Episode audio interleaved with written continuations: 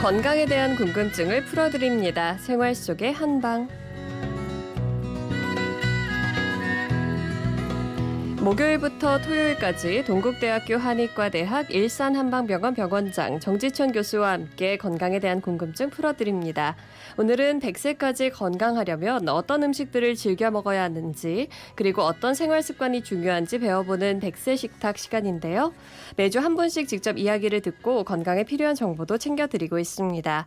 오늘도 정지천 교수님 그리고 이수림 리포터와 함께합니다. 안녕하세요. 안녕하세요. 안녕하세요.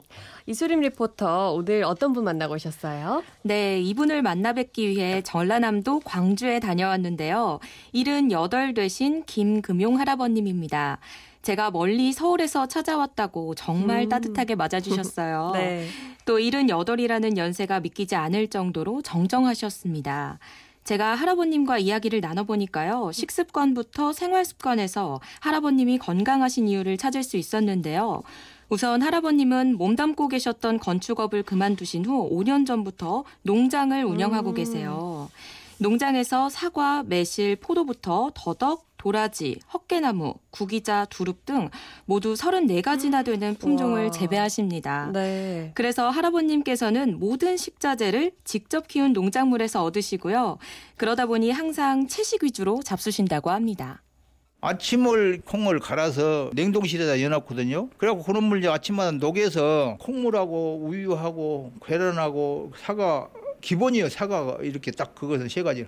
이렇게 해서 먹는 거 한 30년 먹었어요 지금까지 그렇게 먹고 그래갖고 한 10시나 되면 배고프거든요. 여기서 밥을 좀 싸갖고 가요. 그리고 막걸리 한 두 병 갖고 와갖고 막걸리 한 잔 먹고 반찬도 없으니까 오이에다가 고추에다가 그 뭐 농장에 나오는 거 뭐 그럼 된장에다 찍어서 이렇게 먹거든요. 한 번에 막 많이 이렇게 이제 과식을 한 것보다는 아 배고프면 또 먹고 좀 이따 먹고 가지 뭐 한 번에 막 과식하고 그럴 필요는 없지 않느냐 이런 생각으로 이제 이렇게 살아가고 있고 주로 채식 위주로 그렇게 지금까지 먹고 있거든요. 그 이제 우리 집사람이 있었으면 그렇게 해도 식생활을 못했을 것 같아 내가 생각할 때. 집사람이 해준 놈 먹어야 되니까. 근데 없으니까 이제 내 나름대로 이렇게 터득을 거예요. 여러 가지 작곡을 섞어서 밥을 해요 제가. 밥이 엄청 맛있어요 그렇게 해놔도 뭐 내가 해도 본인이 하신 밥이 엄청 맛있다고 하시는데 네.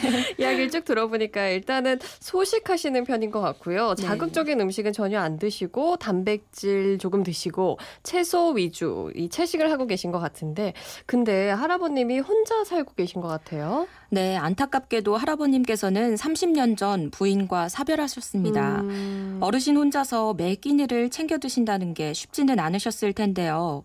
그래서 할아버님께서는 한 번에 많이 차려 드시지 않고 음. 직접 갈아 만든 콩물이나 오이, 고추, 된장 같은 조금씩 간단하게 드실 수 있는 식단으로 하루 네다섯 끼를 잡수신다고 합니다. 음. 이 식단을 30년 동안 꾸준히 잡숴오셨고요. 네.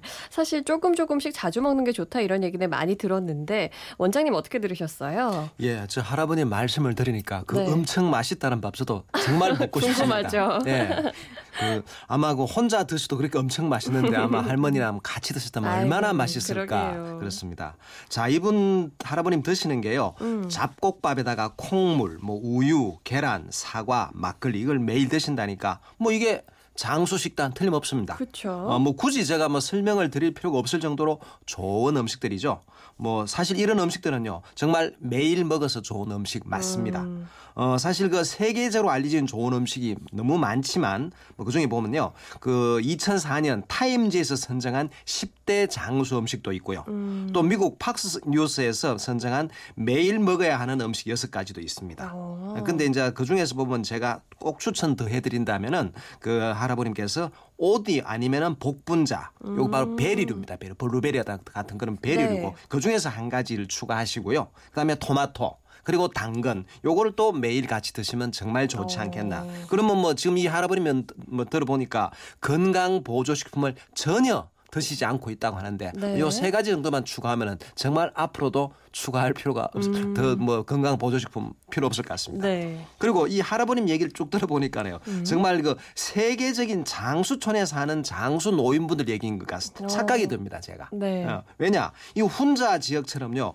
채소나 과일을 직접 재배해서 드시고 있고 음. 또 채소를 위주로 해서 적은 양, 소량을 먹고 절대 과식하지 않는다는 거. 바로 그게 세계적인 장수촌 사람들의 방법입니다. 예. 뭐 그리고 그 그루지아 사람들도요. 하루 네 끼를 먹잖아요. 음. 네번 합니다. 이 점심에 좀 40% 정도 많이 먹고 아침에 한 25%, 오전 간식이 한 15%, 저녁에 20% 정도 나누어 먹거든요. 네. 좀 우리 할아버님도 아침에 일찍 일어나서 하니까 아침을 꼭 드시고 또 아침 참을 10시쯤 배고프니까 싸가서 드시고 네. 그다음 점심 드시고 저녁 드시고 그러니까 네 번 다섯 번 아닙니까? 맞습니다. 그냥 한꺼번에 많이 먹지 않고 나눠 먹는 식 그게 원래 살찌지 않은 습- 그 식습관이 맞습니다. 음. 문제는 어떨 어느 경우라도 한 끼라도 많이 먹어서는 안 된다는 걸 잘 지키니까 되는 거예요. 그렇죠. 그러면 그 할아버님이 몸이 어디 불편하시거나 아프신 곳은 혹시 없으셨나요? 아, 네, 사실 다른 곳은 모두 정정하신 할아버님이지만 음. 2년 전부터 발저림 증상이 나타나서 생활에 불편을 겪고 계십니다. 네. 양쪽 발 모두 하루 종일 저리신 상태인데요. 이 증상이 허리를 다치고 난 뒤부터 나타났다고 합니다. 음. 할아버님께서는 4년 전 농장에서 일을 하시다가 팔을 위로 뻗는 순간 허리에 심한 통증을 느끼셨습니다.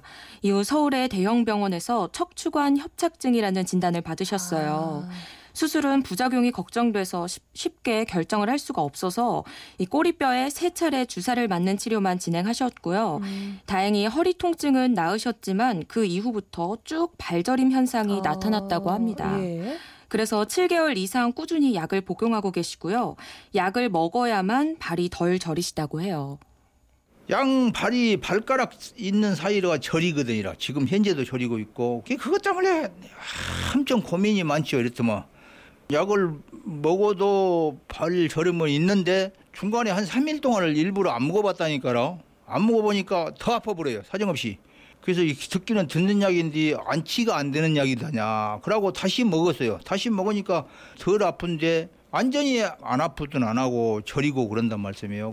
뜨거운 물에다 이렇게 아침 저녁으로 담그거든요 발을 담갔다가 빼냈다 담갔다 빼냈다 이렇게 하면은 조금 나서요 이것만 안 저리면은 뭐 걱정할 일이 없, 없겠어요. 근데 이거를 일일이 자식들한테 어디가 아프다 뭐다다 뭐다다 그런 소리를 하고 싶지 않아요. 어느 부모나 다 마찬가지일 거예요. 저뿐 아니라 네, 지금 발저림 때문에 굉장히 힘드신 상황인 것 같은데 지금 할아버님이 양방의 도움을 받고는 계시지만 통증을 완화할 뿐이지 계속 저림 현상은 있으시니까요. 혹시 한 방으로 이 문제를 해결해 드릴 수는 없을까요? 예, 이렇게 다리 저림증이 나타나는 원인은요. 음. 대개 보면 이제 외과적으로는 요추에 디스크가 있는 경우에 잘 생기고요. 네. 뭐 내과적으로는 혈관 장애라든가 비타민 결핍, 뭐 음. 알코올성 신경증, 뭐 유전성 신경질환, 뭐 다발성 말초 신경염 이런 질병 에서 나타난다고 알려져 있습니다. 네. 한의학에서는 이런 저림증을 저릴 비자를 써서 비증이라고 하거든요. 음. 원인이 보면 주로 바람이라든가 찬균, 이 습기 이런 것 등이 몸 속으로 침범을 해서 경락의 소통에 장애를 주기 때문에 저림증이 생기는 겁니다. 이 경락에 소통 장애가 생기면은 그 때문에 기의 순환이 장애되고 그 후로 이제 혈의 순환이 원활치 못해서 생기는 것으로 음. 보고 있죠. 뭐 그 밖에도 신경을 많이 쓴다거나 뭐 기력이 몹시 허약해도 생길 수 있는데요. 근데 어쨌건 이 연세 많으신 분께서 1년 넘도록 발이 저린다면은 이것은 우선적으로는 의혈이나 담이 몸 속에 많이 있어서 그것이 혈맥 소통에 장애를 주기 때문이 아닌가 생각되고요. 네. 뭐또 한 가지는 신장의 전기가 허약해진 때문일 가능성으로 볼 수 있습니다. 자 그런데 이 할아버님은 연세가 많긴 하시지만 뭐 이미 들으셨지만 워낙 정정하시지 네. 않습니까? 건강한 상태예요. 음. 그렇다면 원인이 뭘까? 아무래도 그 갖고 계신 척추관 협착증 그거로 인해 가지고 의혈이 맺히고 또 몸체가 좀 크신 편 아닙니까? 네. 그러니까 담이 함께 있기 때문 그 의혈과 담이 원인이 아닌가 추정을 해볼 수 있겠습니다. 음. 그렇다면 이제 한방에서는 침 치료라든가 한약을 복용하는 것이 도움이 될 것 같고요. 음. 근데 우선 중요한 것은 이제 일을 조금 줄이셔야 되겠습니다. 네. 일을 좀 적게 하시고 특히 일할 때 보면은 같은 자세로 오래 뭐 이렇게 작업을 하지 않습니까? 그게 안 그렇죠. 좋아요. 그래서 같은 자세로 있지 말고 자주 자세를 바꾸어줘야 되니까 결국은 농장 일을 좀 줄이셔야 되지 않겠나 하는 생각이 듭니다. 네. 그런데 일도 계속 하고 계시지만 할아버님이 발이 저린 상태에서도 운동도 계속 하신다면서요? 네, 그렇습니다. 음. 할아버님께서는 30년째 산악회 회원이셔서요. 어, 꾸준히 등산 운동을 하셨고요. 음. 또 농장에서 열심히 일을 할 땐 발 저린 것도 오히려 잘 안 느껴지신다고 합니다. 그래서 농장에서 농작물들을 심고 따고 하는 일들도 다 운동이 되신다고 하셨고요.